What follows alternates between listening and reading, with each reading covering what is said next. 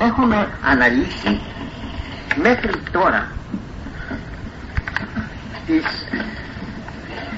τέσσερις πληγές που προήλθαν από την σάλπιση των τεσσάρων σαλπισμάτων των αγγέλων.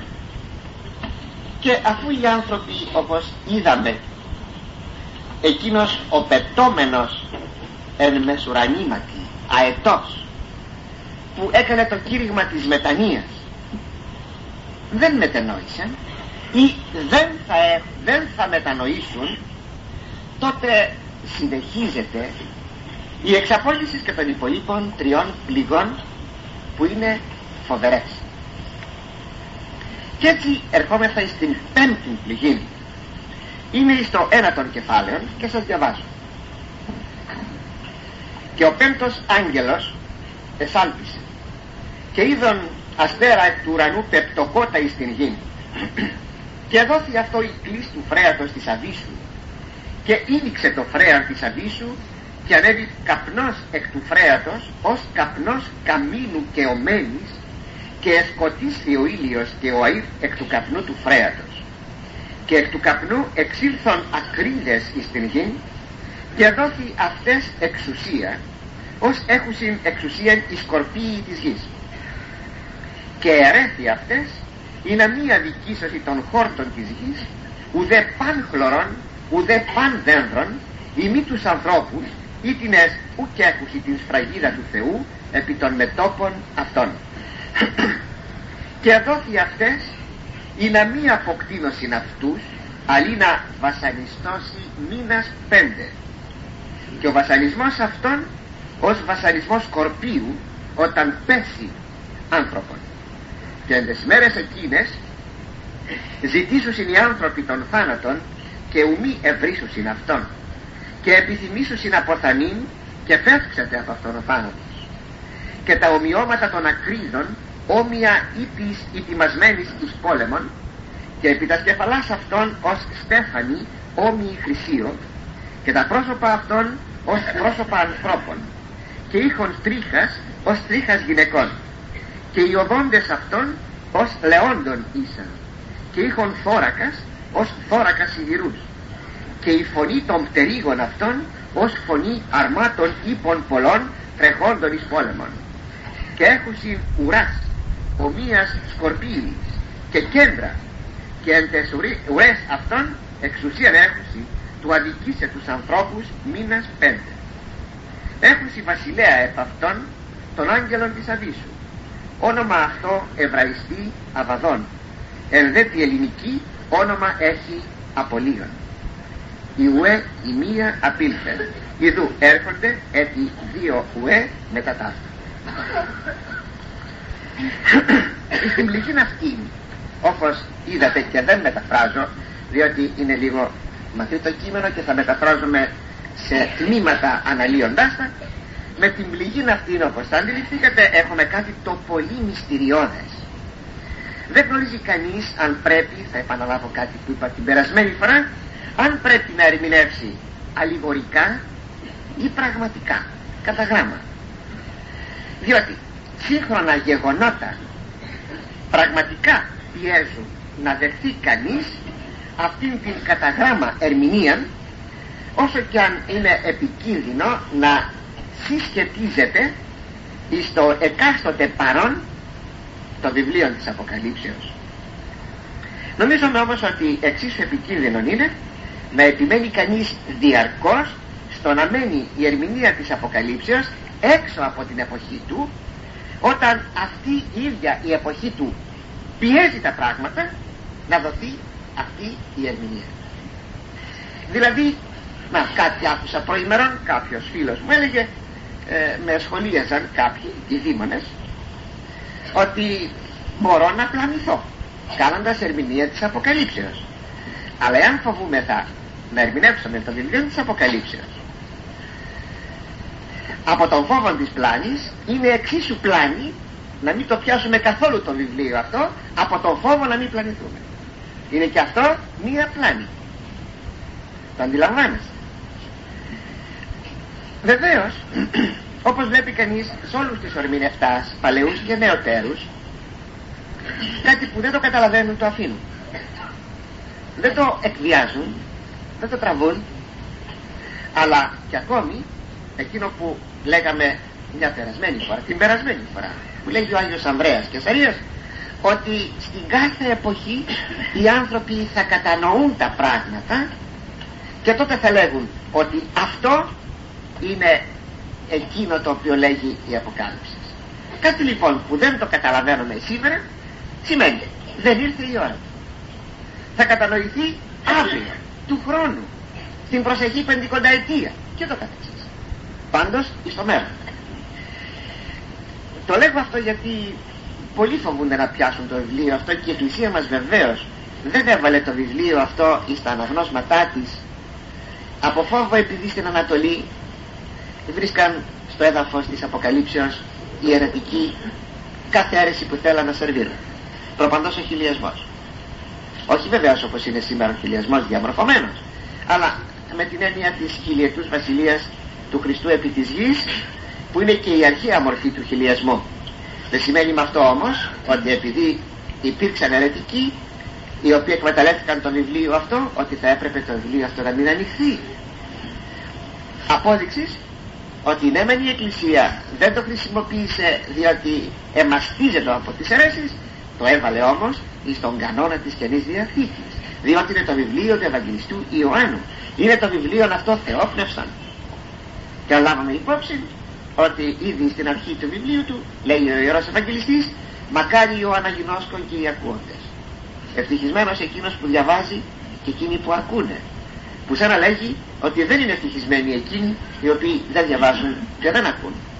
Και ακόμα είναι το βιβλίο εκείνο που έρχεται να μας βοηθήσει τους πιστούς, εμάς τους πιστούς, να κατανοούμε την κάθε εποχή, την εποχή μας, και να αναμένουμε εκείνα τα οποία ήδη αναμένονται και να ετοιμαζόμεθα για εκείνα τα οποία πρέπει να ετοιμαζόμεθα. Είναι λοιπόν πολύ χρήσιμο βιβλίο, έστω και αν βλέπετε αυτή τη δυσκολία να προχωρήσουμε να ερμηνεύσουμε κάτι. Είναι γενική δυσκολία αυτή και εξάλλου, όπως είπαμε, στην κάθε εποχή μπορούμε περισσότερο και περισσότερο να κατανοούμε. Το ίδιο αυτό βιβλίο της Αποκαλύψεως πριν από πενήντα χρόνια ήταν πολύ περισσότερο ακατανόητο από ό,τι είναι σήμερα, όταν, επαναλαμβάνω, αυτά τα ίδια γεγονότα μας πιέζουν να ερμηνεύσουμε ή να κατανοήσουμε το βιβλίο αυτό. Αλλά ας δούμε το κείμενο προοδευτικά, αγαπητοί μου. Και ο πέμπτος άγγελος εσάλπισε και είδον αστέρα εκ του ουρανού πεπτοκότα εις την γη. Είδα, λέει ο Ιερός Ευαγγελιστής, αστέρα, ένα αστέρι, να πέφτει από τον ουρανό εις την γη. Τι είναι αυτό το αστέρι? Αληθώς η ερμηνεία αυτού του αστέρος δίδει και το κλειδί να κατανοήσουμε αυτήν την πληγή, την τόσο πολύπλοκη, μυστηριώδη, φοβερή. Αλλά όπως γράφει ο Αρέθας, ότι αυτός ο πεπτοκός αστήρ, το αστέρι που έπεσε, δεν είναι τι άλλο παρά αυτός ο διάβολος. Εκ του ουρανού, γράφει ο Αρέθας, πεσόν αστήρ ο διάβολος εστίν. Ώστε λοιπόν είναι ο διάβολος που πέφτει από τον ουρανό επάνω στη γη. Πράγματι αυτό θυμίζει εκείνο το σημείο του Ισαΐου δεκατέσσερα κόμμα δώδεκα, που εκεί βεβαίως αναφέρεται σε ιστορικών πρόσωπων Ισαΐας, αλλά το ιστορικών πρόσωπων δεν πλήρει την προφητεία, άρα αποτελεί πλήρως ε? άρα, άρα ε, είναι τύπος των όσων πίσω από το ιστορικών πρόσωπων, των Βαβυλώνιων επί παραδείγματι ε, βασιλέα, ο οποίος καταρρίμαξε ε, την ε, Παλαιστίνη και τον τότε γνωστών κόσμων και πήρθη η καρδιά του, Ναβουχοδονόσορα. Αλλά πίσω από τον Ναβουχοδονόσορα είναι όμως ο διάβολος, τύπος του οποίου είναι ο Ναβουχοδονόσορα. Πώς εξέπεσεν, ερωτά ο Ισαΐας, εκ του ουρανού ο αιωσφόρος, ο πρωί ανατέλων. Βλέπετε, είναι λέξεις που δεν θα τέριαζαν στον Βαβυλώνιο ε, βασιλέα, παρότι προς εκεί αποτείνεται, αλλά εκεί αποτείνεται, αλλά βλέπει πιο πέρα από τον Ναβουχοδονόσορ, βλέπει στον διάβολο.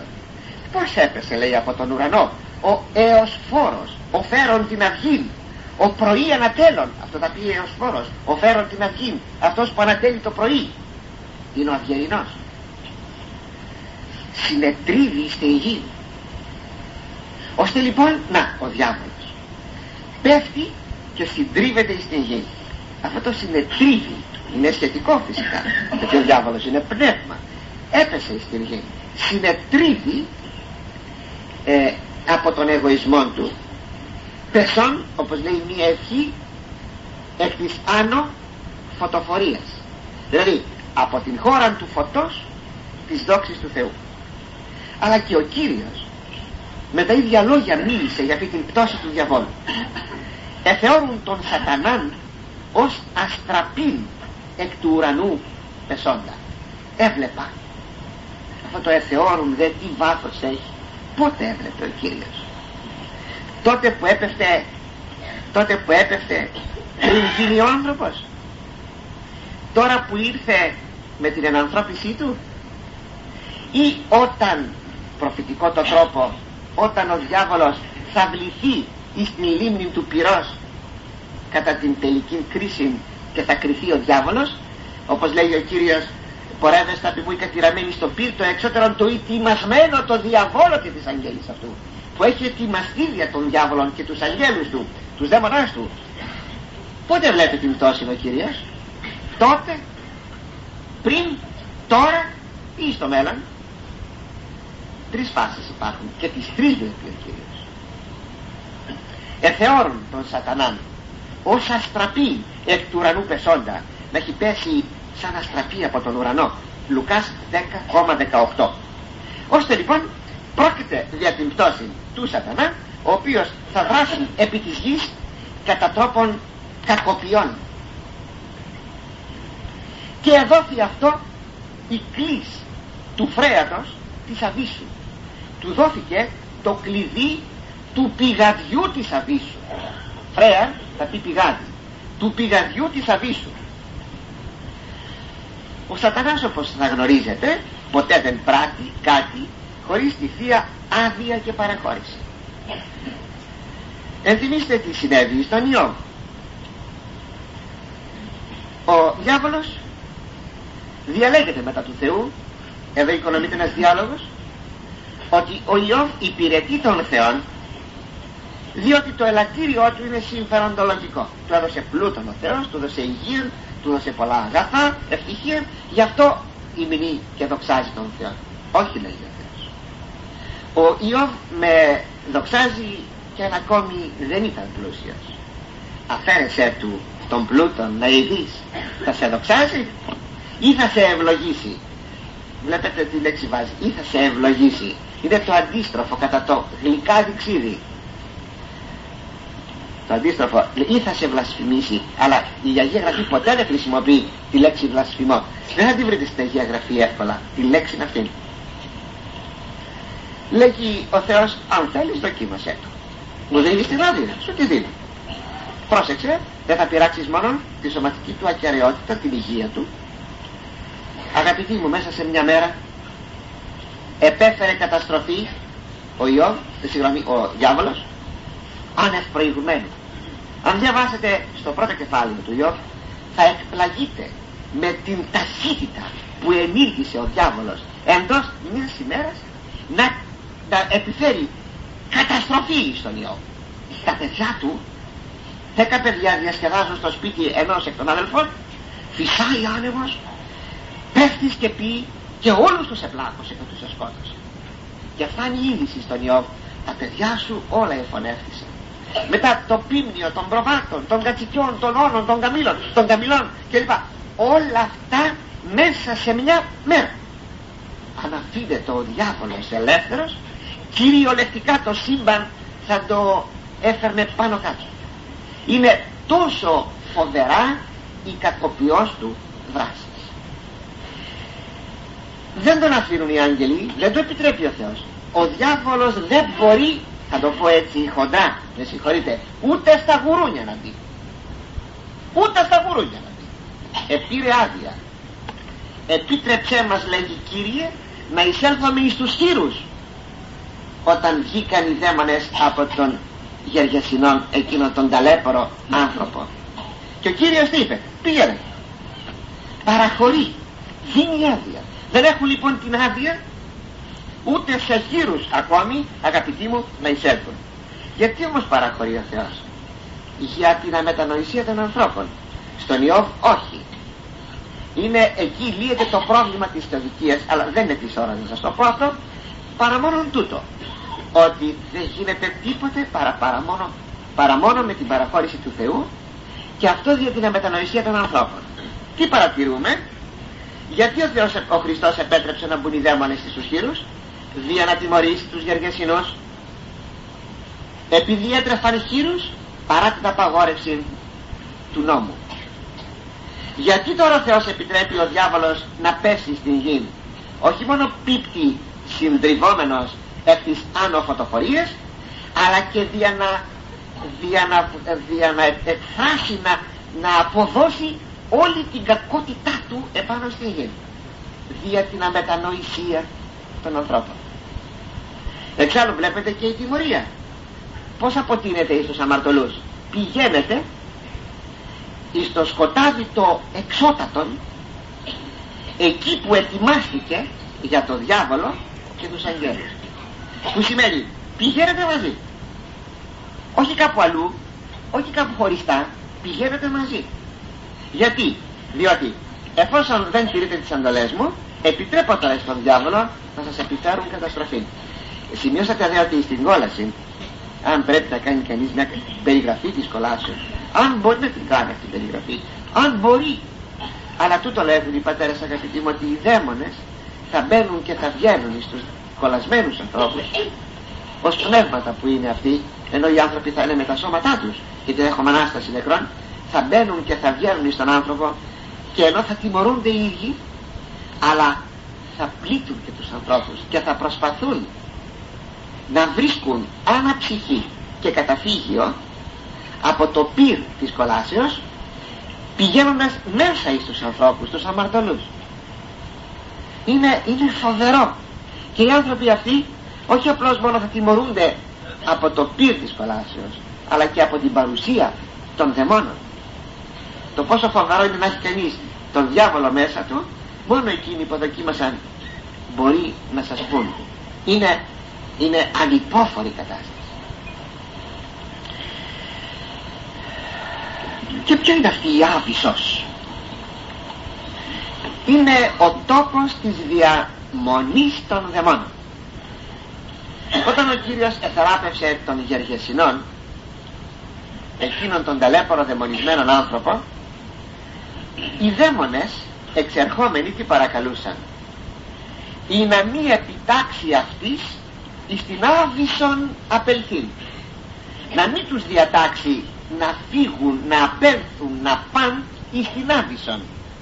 Τι σημαίνει εδώ άβυσσος? Είναι το φρέαρ, όπως το βλέπει ο Ιερός Ευαγγελιστής εις το όραμά του. Αυτή είναι η άβυσσος, είναι το φρέαρ, αυτό το πηγάδι. Και το φρέαρ, το πηγάδι, έχει ένα στόμιον. Εδώ λοιπόν παρομοιάζεται η άβυσσος με ένα πηγάδι που έχει ένα στόμιον, που το κάτω μέρος είναι χωρίς βυθό. Ετυμολογουμένη η λέξη άβυσσος θα πει χωρίς βυθόν. Συνεπώς ξεκινάει το στόμιο της αβύσσου από τη γη και χάνεται εις το, εις το, εις το χάος. Τίποτα. Δεν υπάρχει πάθος, δεν υπάρχει πυθμή. Αυτό λέγεται άβυσσος. Τι σημαίνει όμως ότι εδόθηκε η κλίση της αβύσσου, το κλειδί της αβύσσου, σαν να ήταν σφραγισμένο από το πηγάδι και κλειδωμένο. Και τώρα δίδεται εις τον διάβολον το κλειδί να ανοίξει το φρέαρ της αβύσσου, δηλαδή να ανοίξει αυτό το πηγάδι για να βγει κάτι. Τι είναι? Η εξουσία που δίδεται εις τον διάβολο να δράσουν οι κακοποιές δυνάμεις επάνω στη γη, ένεκα των αμαρτιών των ανθρώπων και της αποστασίας των.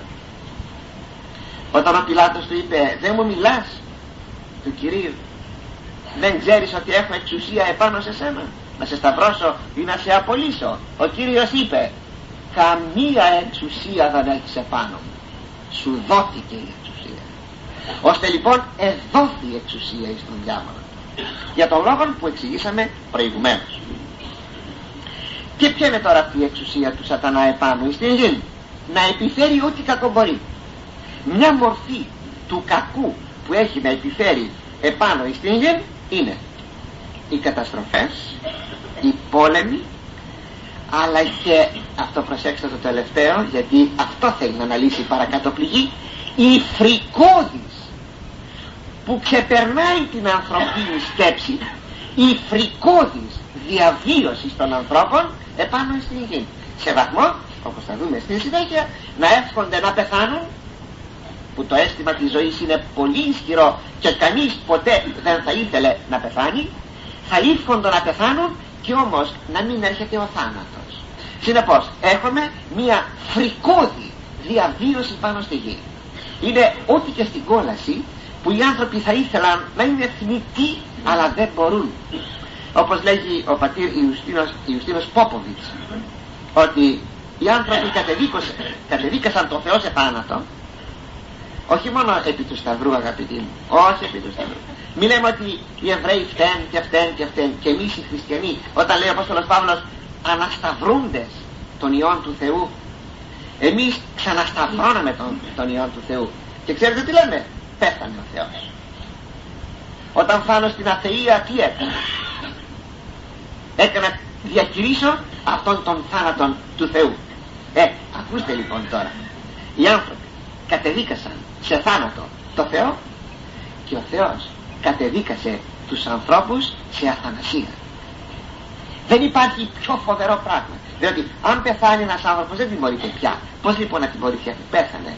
Μένει αθάνατος ο άνθρωπος και τιμωρείται μέσα στην αθανασία. Έτσι λοιπόν διαβιούν οι άνθρωποι επάνω στη γη, διαβιούν όμως φρικοδός, όπως θα δείτε στην συνέχεια. Και αυτό είναι η φοβερή πληγή, η πέμπτη φοβερή πληγή. Και ήλιξε το φρέαρ της Αβίσου και ανέβη καπνός εκ του φρέατος ως καπνός καμίνου και ομένης, και εσκοτίστη ο ήλιος και ο αήρ εκ του καπνού του φρέατος. Άνοιξε το πηγάδι της Αβίσου και ανέβηκε καπνός από το πηγάδι, σαν καπνός καμίνου που καίγεται, καμίνου, και από τον καπνό εσκοτίστη ο ήλιος και ο αέρας εμολύνθηκε. Σημαίνει ότι ο διάβολος χαίρεται να δημιουργεί καταστροφές.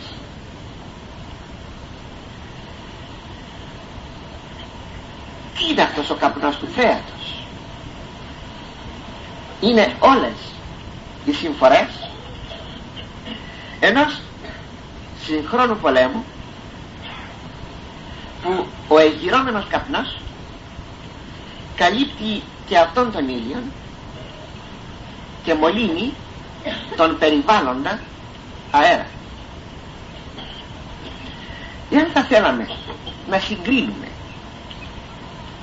μια αντίστοιχη τοιχογραφία της Μονής Διονυσίου στο Άγιον Όρος, που ιστορήθη, εζωγραφήθη, θεοπνεύσνος πριν από τριακόσια και πλέον χρόνια, τον δέκατον έβδομον αιώνα, πολύ θα δυσκολευόμαστε να μην εννοήσουμε ότι ο εξερχόμενος καπνός από την τοιχογραφία της Μονής Διονυσίου ε, δεν μοιάζει με ένα μανιτάρι που θυμίζει την έκρηξη της ατομικής βόμβας στη Χιροσίμα το χίλια εννιακόσια σαράντα πέντε. Πολύ θα δυσκολευόμαστε. Λυπούμε, έχω τη φωτογραφία αυτή, λυπούμε, δεν έχουμε τον τρόπο. Κι άλλες φωτογραφίες έχω της Μονής Διονυσίου, δεν έχουμε τον τρόπο να βλέπετε. Δηλαδή, είναι η απειλή ενός πυρηνικού πολέμου, που τα καταστρεπτικά αποτελέσματα αυτού του πολέμου δειγματοληπτικώς έχουμε στην Χιροσίμα. ένας πυρηνικός πόλεμος που φαίνεται ότι τόσο εκ της προφητείας όσο και εκ, εκ των πραγμάτων είναι αναπόφευκτος. Αυτή η παρουσία της δράσεως του διαβόλου εις αυτήν την ανθρωπίνη ιστορία μας θυμίζει, πάλι θα ξαναπώ, την καταστροφή που επέφερε στον Ιώβ. Την επιφέρει διότι δεν αντέχει να βλέπει τον άνθρωπο να λέγεται παιδί του Θεού. Πολύ δε παραπάνω έγινε η υιοθεσία του ανθρώπου. Και εκ του καπνού εξήλθον ακρίδες εις την γη και δόθη αυτές εξουσία, ως έχουσιν εξουσίαν οι σκορπίοι της γης. Από τον καπνό βγήκαν ακρίδες, λέγει, στην γη, και δόθηκε σε αυτές τις ακρίδες εξουσία όπως εξουσία να έχουν οι σκορπιοί. Δηλαδή τι κάνουν οι σκορπιοί που τσιμπούν τους ανθρώπους με την ουρά τους, με το κεντρί τους, αυτό έχουν τώρα οι ακρίδες. Και αιρέθη αυτές είναι μία διοικήσωση των χόρτων της γης. Υπόθηκε σε αυτές να μην αδικήσουν το χορτάρι της γης, ουδε παν χλωρών, ουδε παν δέντρων, ημί τους ανθρώπους ή την εσκού και έχουση της φραγίδας του Θεού επί των μετώπων αυτών. Να μην ε, φέρουν βλάβη εις το φυτικό βασίλειο, παρά μόνο εις τους ανθρώπους που δεν έχουν τη σφραγίδα του Θεού.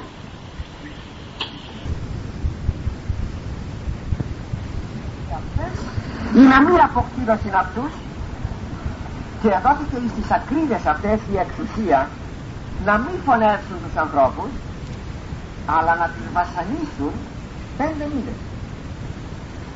Και ο βασανισμός αυτόν ως βασανισμός σκορπίου όταν πέσει άνθρωπον.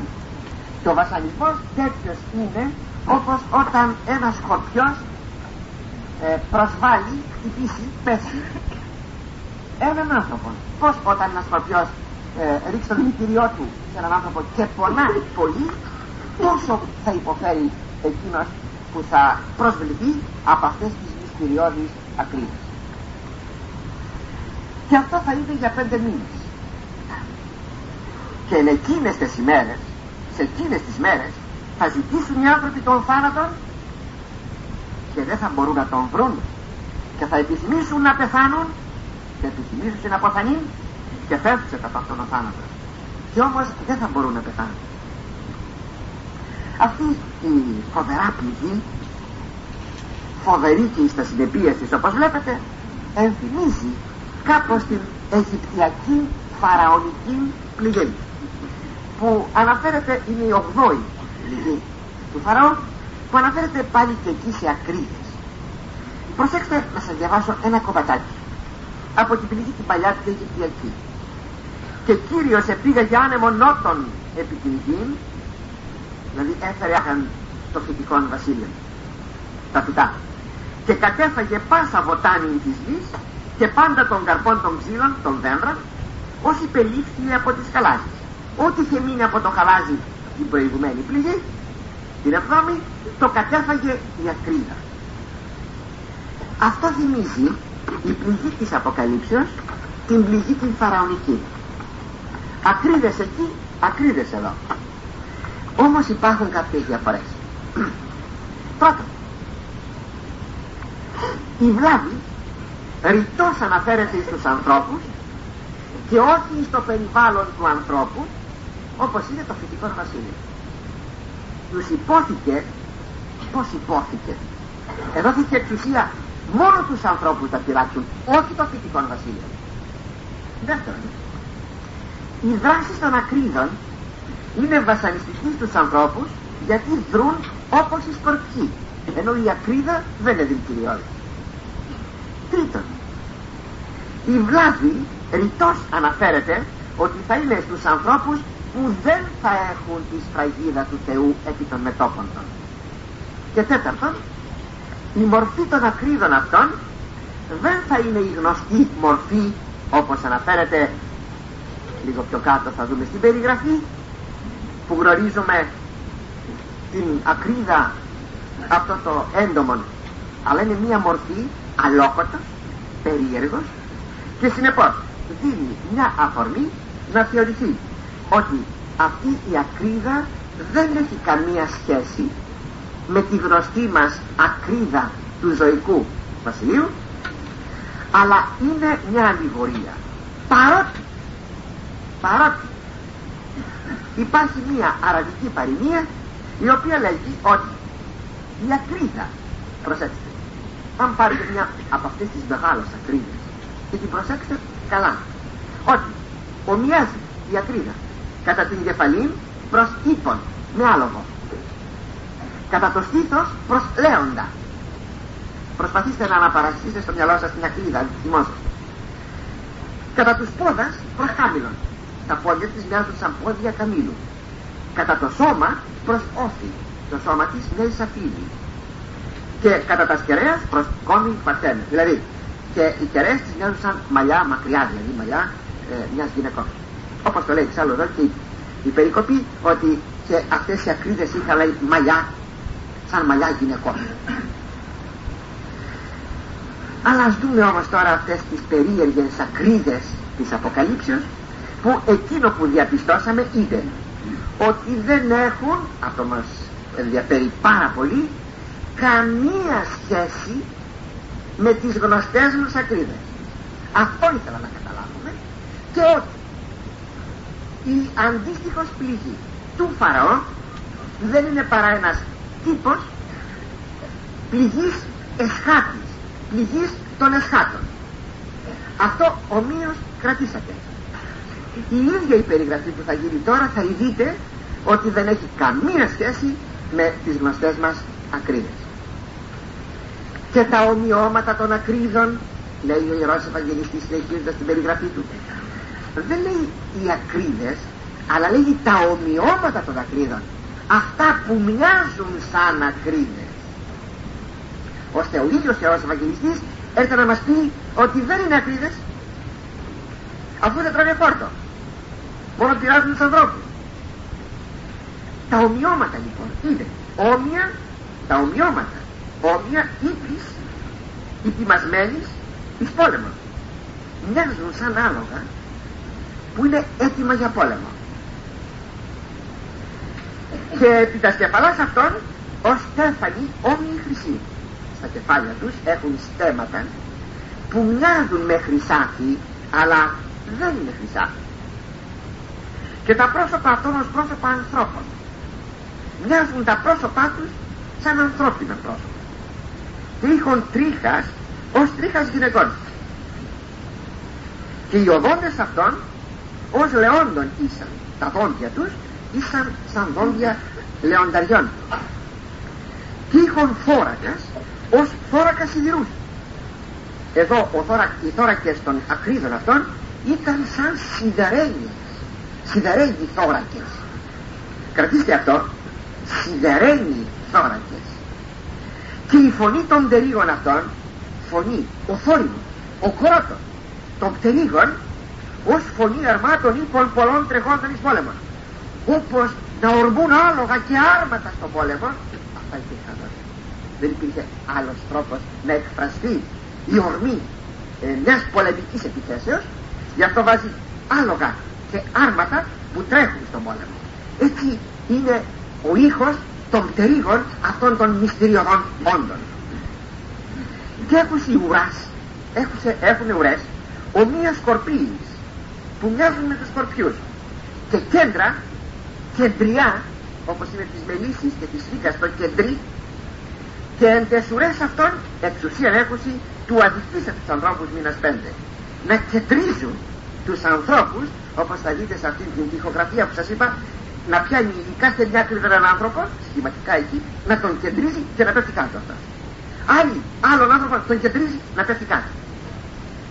Αυτό όμως μήνας πέντε. Έχουν οι βασιλέα επ' αυτών, έχουν βασιλιά, τον άγγελον της Αβίσου. Το όνομα του εβραϊκά λέγεται Αββαδών. Στην ελληνική έχει το όνομα Απολλύων. Είδαμε λοιπόν αγαπητοί μου ότι από την περιγραφή που μας κάνει ο Ιερός Ευαγγελιστής, σαφέστατα δεν πρόκειται περί των εντόμων των γνωστών μας, αλλά περί όντων ή περί μηχανών σατανικών. Εξάλλου θα επαναλάβω το είπα, ομιλεί περί, ο, περί ομοιωμάτων, που σημαίνει ότι δεν είναι ακρίδα αλλά κάτι που μοιάζει σαν ακρίδα. Τι είναι αυτό? Τι είναι αυτές οι ακρίδες? Έχουμε πολύ σοβαρές ενδείξεις ότι πρόκειται πε, περί, περί υπταμένων φθοροποιών μηχανημάτων που θα πετούν και θα σκορπούν την βλάβη και την καταστροφή εις τους ανθρώπους. Με τις περιγραφές αυτές πολύ δυσκολευόμαστε να μην πούμε ότι οι ακρίδες έχουν μια καταπληκτική ομοιότητα με τα αεροπλάνα. Εάν δείτε ένα αεροπλάνο θα δείτε ότι μοιάζει σαν μια ακρίδα. Ο θόρυβος μάλιστα των πτερίγων, αν μάλιστα μάλιστα έχουμε υπερηχητικά αεροπλάνα, είναι τόσο φοβερός, τόσο δαιμονιώδης, που θυμίζει άρματα μάχης που τρέχουν σε έναν πόλεμο. Πάνω από την πόλη μας περνούν τα αεροπλάνα. Σε ορισμένα σημεία μάλιστα που είναι η, η, η διαδρομή τους, είναι η, η πορεία τους. Στο σημείο που βρισκόμεθα είναι ένα σημείο της πορείας των αεροπλάνων. Κάπου εδώ μένω και εγώ κοντά. Ενώ ξέρω την αεροπλάνο. Ε, και ότι τώρα από πάνω περνάει. Αλλά όταν περνάει με αυτήν την υπερηχητική ταχύτητα, αφού γνωρίζω, και δεν είναι η πρώτη φορά που το ακούω, όταν περάσει και γυρίσει από πίσω του ο κρότος, γιατί πρώτα αυτό περνά, μετά έρχεται ο κρότος, σου σπάζει πραγματικά τη χολή. Ξέρετε ότι οι αγελάδες και τα ζώα, μάλιστα οι αγελάδες, ε, δεν κατεβάζουν γάλα όταν περνούν τέτοια αεροπλάνα από πάνω. Έχει διαπιστωθεί αυτό. Αναστέλνουν το γάλα τους. Είναι γνωστό. Και έχει παρατηρηθεί, σας είπα. Ακόμη νήπια στην κούνια τους τρομάζουν. Όλα αυτά έχουν ομοίως παρατηρηθεί. Αλλά αφού ξέρω τι είναι, μου δημιουργεί φρίκη. Θα μου πείτε γιατί παρέστην πολυβολισμό, γιατί ήμουνα δίπλα εκεί που έγινε πολυβολισμός, από αεροπλάνο, χάθο, μια φορά και ένα καιρό. Από τι αεροπλάνο? Spitfire. Τρέχα γύρευε της εποχής του χίλια εννιακόσια σαράντα τέσσερα σαράντα πέντε. Τρέχα σαράντα τέσσερα. Τρέχα γύρευε. Αγαπητοί μου, μπορείτε να φανταστείτε, μπορείτε να φανταστείτε πολλά αεροπλάνα τέτοια επάνω στον ουρανό? Μόνο από το θόρυβο αυτών των αεροπλάνων δεν είναι ανάγκη να πετάξουν βόμβες. Και τι βόμβες? Μόνο από το θόρα, θόρυβο παγώνει κανείς και πραγματικά τρελαίνεται. Και αν αυτό επαναλαμβάνεται κάθε μέρα, και αν πρέπει πολλές ώρες να μένει κανείς σε ποια καταφύγια, και κάποτε μέναμε σε κάποια καταφύγια, σε ποια σήμερα καταφύγια μπορούμε να μείνουμε? Ώρες των ωρών μέναμε κάποτε σε καταφύγια, νύχτες ολόκληρες μέναμε σε καταφύγια ή μέρες ολόκληρες. Πώς πρέπει να αισθάνεται κανείς? Είπα, λέει, εκείνα τα συμβατικά λεγόμενα όπλα, εκείνα τα, τα, τα γνωστά όπλα που είχαμε τότε, παρό ήταν τρομερός ο πόλεμος, ο, δευτέρ, ο δεύτερος παγκόσμιος πόλεμος, τρομερός. Ποιος θα είναι ο τρίτος παγκόσμιος πόλεμος? Ποιος θα είναι? Καταλαβαίνετε λοιπόν ότι έχουμε εδώ κάτι το φρικώδες, αληθινά φρικώδες. Ε, προσέξατε ότι έχουν μεταλλική, μεταλλικούς θώρακας. Μοιάζουν, λέει, ως θώρακα σιδηρούς. Δηλαδή έχουν μια επένδυση μεταλλική. Δυσκολευόμαστε να πούμε ότι δεν είναι τα αεροπλάνα. Ε, δηλαδή όταν λέγουν έχουν κεντριά στις ουρές, με εξουσία να αδικούν τους ανθρώπους. Παλαιότερα, τώρα νομίζω δεν είναι, παλαιότερα το πολυβόλο ήταν στην ουρά του αεροπλάνου. Παλαιότερα εκεί ήταν ο πολυβολητής. Στα Wellington τα τότε του χίλια εννιακόσια σαράντα και λοιπά, θυμούμε έναν καταλελειμμένο στο τότε Γκρέτσε στην αεροπορία πάλι ποτέ. Θυμούμε λοιπόν, εκεί ήταν οι θέσεις του πολυβολητού. Η εξουσία λοιπόν στην ουρά. Δηλαδή ούτε λίγο ούτε πολύ δείχνει ότι αυτές οι ακρίδες, εντός εισαγωγικών πια βάζω τη λέξη ακρίδες, φέρουν οπλισμόν. Ο βασιλιάς των δηλαδή ο αρχηγός των, όπως είναι γνωστό οι ακρίδες ξέρετε είναι αβασίλευτες. Οι μέλισσες έχουν βασίλισσα και υπακούν πιστότατα εις την βασίλισσα, αλλά οι ακρίδες δεν έχουν βασιλέα, είναι αβασίλευτες, γι' αυτό και κινούνται κατά το δοκούν, όπως θέλουν κινούνται, γι' αυτό και τελικά πέφτουν στη θάλασσα και πνίγονται οι ακρίδες, είναι γνωστό. Πώς εδώ αυτές οι ιδιότητες περίεργες, παράξενες, αλόκοτες ακρίδες έχουν βασιλέα? Και αυτό ακόμα δείχνει ότι δεν πρόκειται περί ακρίδων. Και ποιο είναι το όνομα του βασιλέως αυτού? Αββαδών, δηλαδή Απολλύων. Είναι γνωστό, και μάλλον έτσι φαίνεται να είναι, ότι η λέξη Απολλύων είναι μια σαρκαστική απόδοση του ονόματος Απόλλων, το οποίο όνομα Απόλλων ετυμολογείται από τον Αρχίλοφο των Πάριων έβδομος αιών π.Χ.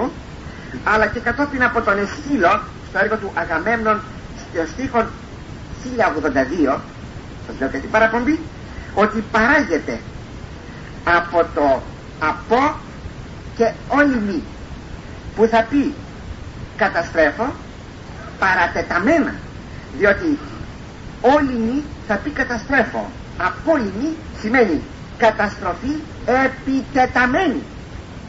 Γι' αυτό λέγει το λεξικό καταστρέφω εντελώς, το λεξικό του Λίτερ και Σκότ. Θα κοίταξα και να σας τα αποδώσω έτσι. Σφωνεύω, σφάζω. Αυτό θα πει Απολλύων.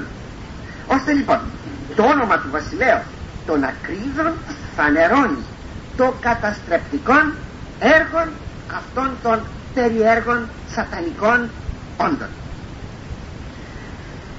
Ακόμη ίσως πρόκειται και περί φοβερών πολέμων που θα χρησιμοποιηθούν τα αεροπλάνα, αλλά ήδη χρησιμοποιήθηκαν. Δια πρώτη φορά στην ιστορία έχουμε παγκοσμίους πολέμους και δια πρώτη φορά στην ιστορία χρησιμοποιήθηκαν εις αυτούς τους παγκοσμίους πολέμους, των πρώτων και των δεύτερων, χρησιμοποιήθηκαν τα αεροπλάνα. Οι συνέπειες αυτών των αεροπλάνων, όπως ξέρετε, στους βομβαρδισμούς είναι φοβερές. Ενθυμούμε μικρός ήμουν τότε που έγινονται ο πρώτος, ο δεύτερος παγκόσμιος πόλεμος.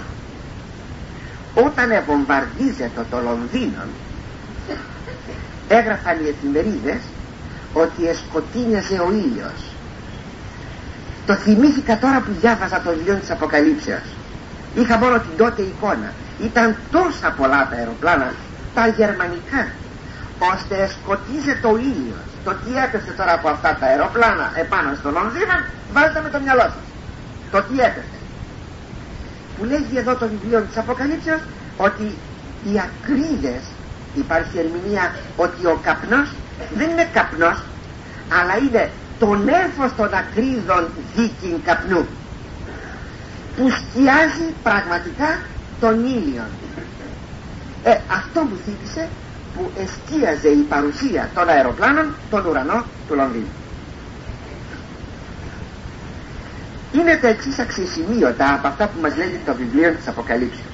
Πρώτον, εδόθη αυτές είναι μία αποκτήνωση αυτούς, αλίνα βασανιστώσει μήνας πέντε.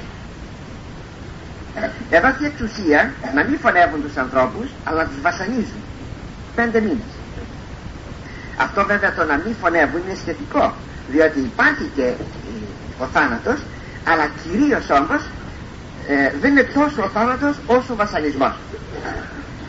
Γράφει επάνω σε αυτό το σημείο ο πατήρ Γαβρίλο Διονυσιάτης, που υπήρξε επί σειρά ετών, δεκαετιών ολοκλήρων, ηγούμενος της Μονής Διονυσίου.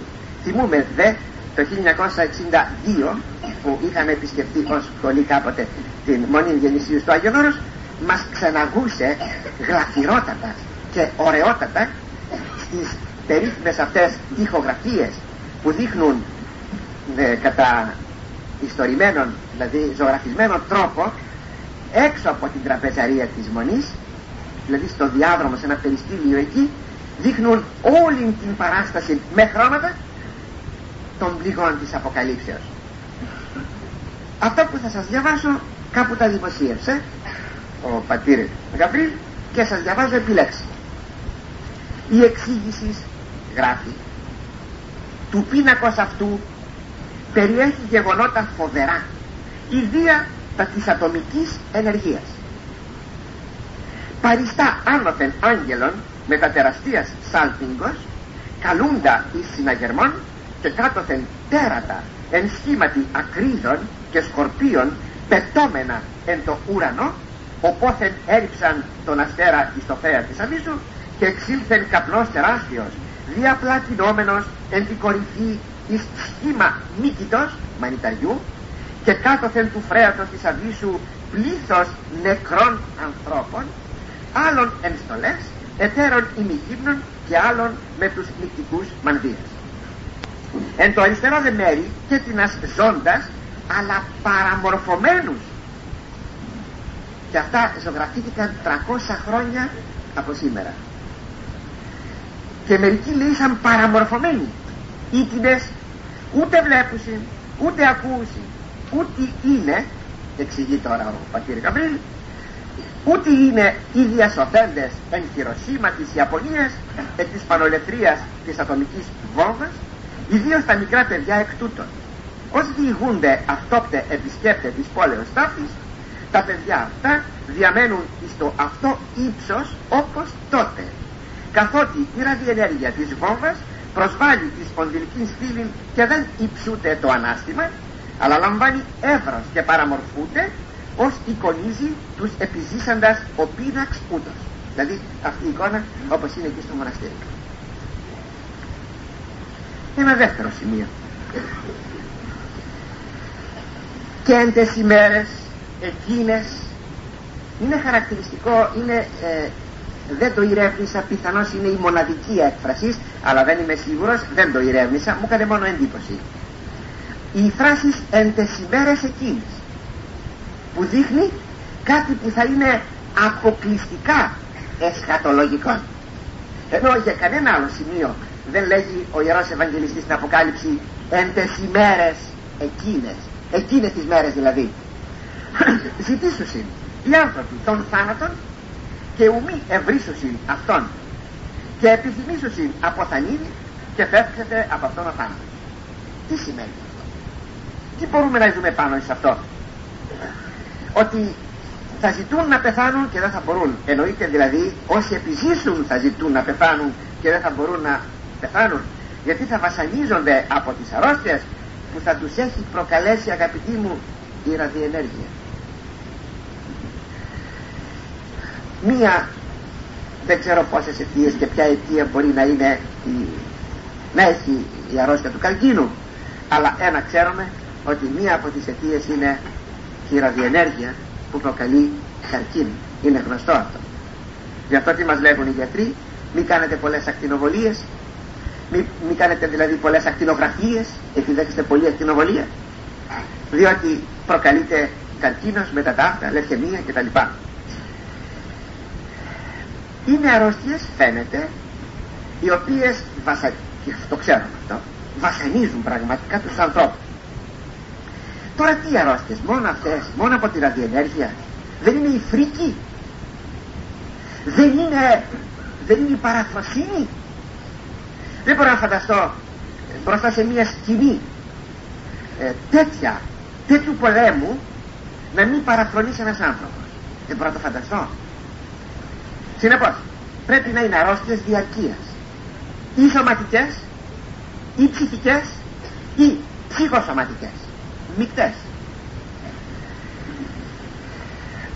Είναι αξιοπρόσεκτον ότι τα πρωτεία, ιδίως στην εποχή μας, των ασθενειών κατέχουν οι ψυχικές αρρώστιες. Είναι αξιοσημείωτο αυτό. Αλλά θα μπορούσαμε, αγαπητοί μου, αυτά που λέγει εδώ η Αποκάλυψης να τα συνοψίσουμε σε όσα υπομνηματίζει η προφητεία εκείνη που ο Θεός έβαλε στο στόμα του Μωυσέως δια το μέλλον των Εβραίων εάν αποστατούσαν από τον Θεό. Συνεπώς επιτρέψατε μου να εννοήσουμε την προφητεία με μία προφητεία, διότι είναι προφητεία εκείνο που είναι στην Παλαιά Διαθήκη, είναι στο δεύτερο νόμιο, στο κεφάλαιο είκοσι οκτώ, έχει φοβερά και πολλά. Εγώ κάνω μια επιλογή μερικών σημείων για να δει κανείς ότι εκείνα που αποτελούν προφητεία έρχονται να ερμηνεύσουν πιθανότατα μια άλλη προφητεία, την προφητεία της Αποκαλύψεως. Σας διαβάζω. Σημειώσατε ακόμη ότι αυτά τα λέγει ο Μωυσής στους Εβραίους, στο λαό του Θεού. Εάν αποστατήσει ο λαός, αλλά μην ξεχνάτε ότι έχουμε το λαό της Χάριτος, είναι οι χριστιανοί, οπότε οι ίδιες πληγές και οι ίδιες κατάρες πίπτουν εις τους ανθρώπους, εις το λαό του Θεού που έχει αποστατήσει. Μην πούμε λοιπόν ότι αυτό αφορά εις τους Εβραίους, όχι, αλλά αφορά και εις τους χριστιανούς που είναι ο λαός του Θεού. Ακούσατε, θα τρομάξετε και έστε εάν μη εισακούσεις της φωνής Κυρίου του Θεού σου, φυλάσσιν και ποιήν πάσα στα εντολάς αυτού, όσας εγώ εντελομέσης σήμερον, και ελέψονται επί σε πάσα εκατάρε αυτέ και καταλήψοντες.